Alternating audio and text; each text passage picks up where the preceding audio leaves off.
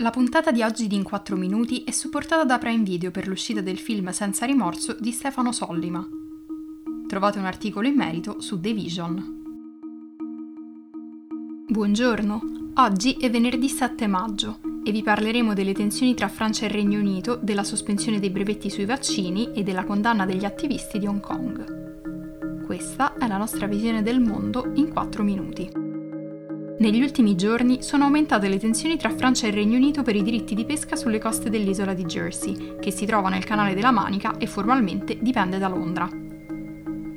La gestione dei diritti di pesca è stata e resta uno dei punti più spinosi dell'accordo sulla Brexit. I pescatori francesi infatti accusano le autorità di Jersey di limitare l'accesso alle acque intorno all'isola e di violare quanto stabilito dagli accordi tra Londra e Bruxelles.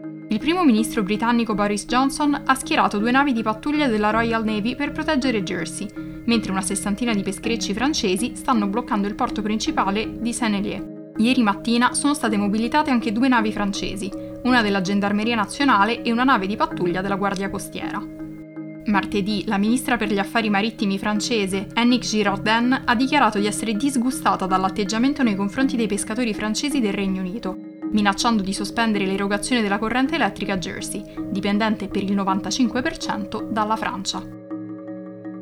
Parigi ha fatto sapere che non accetterà l'imposizione di criteri diversi da quelli stabiliti dall'accordo raggiunto alla fine del 2020. Se la controversia dovesse continuare, l'Unione Europea potrebbe richiedere l'intervento di un collegio arbitrale, minacciando di imporre sanzioni commerciali se il Regno Unito decidesse di non adeguarsi alla sentenza finale.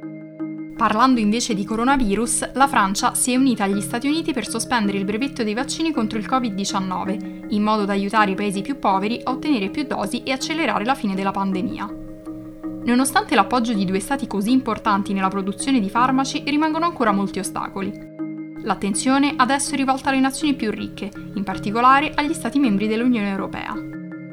Macron si è detto favorevole alla misura, ma ritiene che la sospensione dei brevetti non sia la panacea che tutti pensano. L'industria farmaceutica ha fatto sapere che nel breve periodo la soluzione più efficace sarebbe la condivisione delle scorte da parte dei paesi più ricchi. Infine, un tribunale di Hong Kong ha condannato quattro attivisti a diversi mesi di carcere, nonostante non ci fossero prove che fossero effettivamente coinvolti nei disordini di cui sono stati accusati. In un caso separato, l'attivista Joshua Wong e altre tre persone sono state condannate per aver organizzato un raduno per commemorare le proteste di piazza Tiananmen del 4 giugno 1989. La commemorazione delle proteste di piazza Tiananmen è sempre stata vietata nella Cina continentale, ma non a Macao e a Hong Kong. Ma nel 2020, in seguito alla crescente influenza di Pechino, è stata vietata anche a Hong Kong. Wong è in carcere da dicembre, dove sta scontando un'altra pena di 13 mesi e mezzo per aver organizzato una protesta nell'ottobre 2019 fuori dal quartier generale della polizia. Da quando è stata approvata la legge sulla sicurezza nazionale, il giovane attivista pro-democrazia è stato arrestato più volte. Il giudice Stanley Chan ha anche condannato Lester Shum, Janelle Leung e Tiffany Yuen a pene tra i 4 e i 6 mesi. Altre 20 persone con simili accuse per l'anniversario di Piazza Tiananmen dovranno comparire in tribunale l'11 giugno.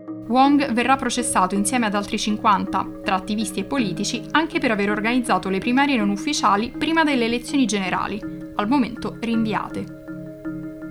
Per oggi è tutto, dalla redazione di The Vision a lunedì.